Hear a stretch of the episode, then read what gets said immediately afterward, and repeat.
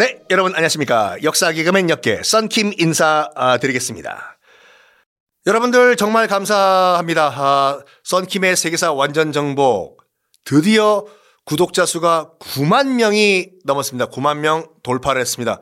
이것이 다 제가 잘해서 그런 것이 아니라 여러분들의 사랑과 여러분들의 도움 때문이라고 생각합니다. 정말 감사드리고 10만 넘으면요. 10만 넘으면 만약에 그때 정말 코로나가 없을 것 같아요. 다시 한번 이 방송을 듣고 계실 우리 네이버 관계자들 법인카드를 제가 뺏어서라도 여러분과 함께 조촐한 기념 파티를 준비를 하겠습니다. 일단 여러분들 9만 돌파 다 여러분 덕분입니다. 감사합니다. 자, 로마 이야기를 여러 인물들이 나온다고 해가지고 아우 너무, 헷갈려 나 안 해올래. 근데요 지금 잠깐 좀 고생해서 좀 외우시면은 앞으로 유럽사 공부하는데 너무 편하다니까요. 제가 로마사 처음 들어갈 때 초입 때 말씀드린 것 같이 영국사, 프랑스사, 독일사, 뭐 러시아사, 스페인 역사 모든 유럽 역사의 뿌리는 다 로마에서 시작이 돼요. 그래서 로마 로마의 역사를 일단 탄탄하게 마스터를 해 두신 분들은 그 다음에 이제 이 유럽사들은 정말 GUM gum이랍니다. 멕시코 치클처럼 부드럽게 말해요. 아, 이것도 나중에 말씀드릴게요. 왜 멕시코 치클이 껌과 연관이 있는지 가슴 아픈 또 비하인드 스토리가 있습니다. 자, 지난 시간에 얼떨결에 이 칼리굴라의 삼촌인 클라우디우스가 이 다음 황제가 됐다고 말씀드렸지 않습니까? 그런데 역사의 기록을 보면요. 이 클라우디우스가 얼떨결에 카텐디우스 덜덜덜덜 떨다가 끌려 나와가지고 황제가 되자마자 당시 서슬퍼렇던 경호실장 카이레아한테 죽어라 자결 명령을 내려요. 어? 그리고 자결 명령을 따라요. 카이레아가 스스로 목숨을 끊습니다. 어? 그래서요. 그 당시에 권력 승계의 이 복잡한 과정이 어떻게 진행됐는지 아무도 정확히 몰라요. 역사에 나와 있는 건 딱 요거가 다예요. 얼떨결에 클라우디우스가 그 카텐 뒤에 숨어 있다가 벌벌벌 떨다가 카이레한테 끌려 나와서 황제가 됐는데 이 어벙벙벙벙벙한 클라우디우스가 황제가 되자마자 그 당시 최고의 파워를 갖고 있던 카이레한테 너 죽어 명령을 내리고 카이레아는 스스로 목숨을 끊습니다. 요게까지만 나와 있어요. 그래서 요거 가지고 별의별 영화나 드라마가 다 나온 거예요. 작가들 스토리가 막 머리가 상상력이 다 동원이 된 거죠. 자, 여러분도 한번 생각을 해 보십시오. 그 과정에서 어떤 일이 있었을까? 먼저 이 클라우디우스라는 사람이 누군가를 일단 설명을 드릴게요. 클라우디우스. 이 클라우디우스를 이제 영어식으로 해서 여자 이름이 클라우디아지 않습니까? 클라우디우스는 누구냐? 클라우디우스는 아까도 말씀드린 같이 게르마니쿠스와 형제 관계예요. 형제 관계. 친동생이에요. 게르마니쿠스의 친동생. 근데 친동생이면 게르마니쿠스의 친동생이면은 칼리굴라 그 당시 서슬퍼런 황제의 삼촌 친삼촌이잖아요. 그런데도 권력 핵심에 딴딴 등장을 못한 이유가 뭐냐면은 어, 항상 소외가 됐어요. 이 클라우디우스가. 그 이유가 뭐냐? 일단은 제가 말씀드린 게 아니라 역사적으로 이건 그 팩트이기 때문에 소아마비가 걸렸거든요. 이 클라우디우스가 어렸을 적에. 그래서 몸이 굉장히 불편했어요. 그래서 클라우디우스를 그린 영화나 드라마 보면은 제대로 못 걸어요. 클라우디우스가 쩔뚝쩔뚝 쩔뚝 쩔뚝 이렇게 걸어요. 소아마비. 그러니까 지금은 아닌데 지금은 뭐 이 감수성이 부족했다는 말을 당연히 들을 얘기지만 그 당시 가치관으로서는 그런 병이 있는 아, 사람이 황제가 될 수가 없었다.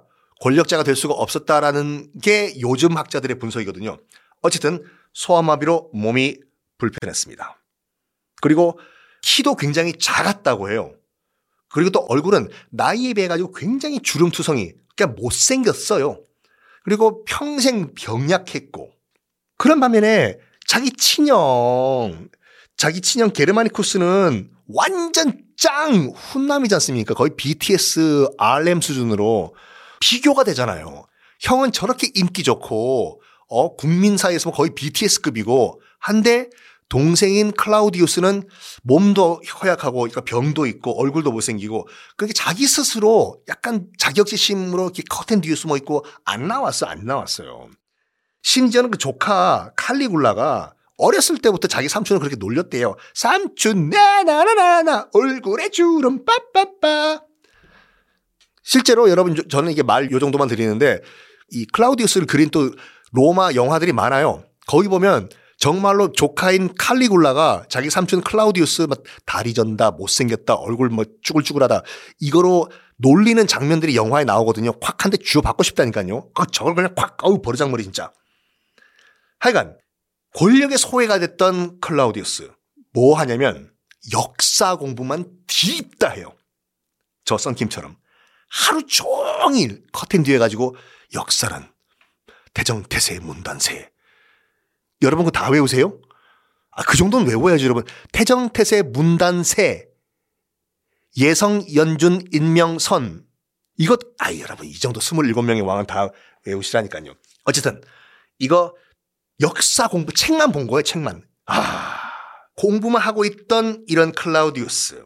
그런 책만 보고 있던 가운데서 청와대 경호실장이었던 카이레아가 칼리굴라를 죽이고 갑자기 권력 공백 상태가 되어버린 거지 않습니까? 뭐랄까, 영화, 남산의 부장들, 또 그때 그 사람, 김재규 중정 부장이 박통을 시해했던 뭐 그 비슷한 상황에 대해서 갑자기 권력이 공백이 된 상황인데 이때 원로원이요. 원로원이 즉각적으로 어떻게 생각을 했냐면 이 생각을 했었어요. 공화정으로 돌아갈 수 있는 절호의 기회다. 일단 황제는 없어요. 죽었어. 암살당했어. 원로원이 이 할배들이 김할배, 최할배 이리 와봐. 황제가 없거든. 어. 경호실장이 죽였대. 그래? 그러면 아 옛날이요. 황제고 나발이고 우리 다시 공화국으로 돌아갈래? 그러면 우리 원로원이 다시 파워, 힘을 잡잖아, 권력을. 그래, 이 절호의 기회야. 황제가 있어봤자 아무짝에도 쓸모가 없어요. 봐, 칼리굴라 같은 그런 폭군 등장하면 나라 거덜나잖아. 김할배 월급 나와? 안 나오지. 최할배 나와? 안 나오잖아. 공화정으로 나라를 안정적으로 우리가 할배들이 운영을 하자고. 어? 그러자고. 근데 이런 원로원의 움직임을 경호대장, 황제를 암살했던 카이레아가 빡 간파를 해요. 간파를 해. 그런 다음에 원로원 할배들을 설득을 해요.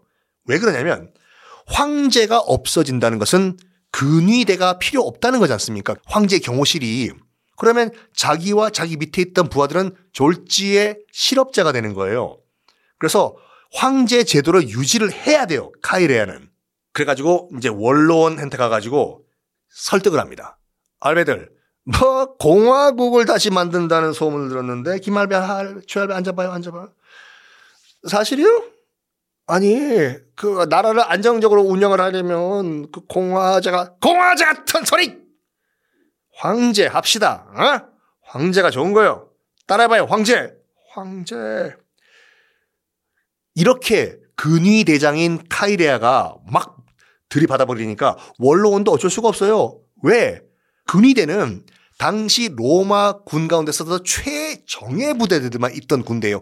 황제를 지키는 그런 군대인데 김정은 비서가 여러분들 이 판문점에서 그 남북 정상회담 등등 할 때 왔을 때 리무진 타고 옆에서 뛰는 애들 있지 않습니까? 머리 빡빡 깎고 까만 정장 입고 선글라스 끼면서 리무진을 같이 뛰는 애들 그게 경호대이지 않습니까? 최정예 파이팅 머신들이에요. 그거의 수장인 카이레아가 할배들, 할배들, 황제 있어야 된다고. 이러니까 원로원도 내키지가 않지만 그래 어, 뭐 미안해 황제 그래 황제 하자고 그래 가지고 깨갱깽깽 원로원은 또 찌그러져요.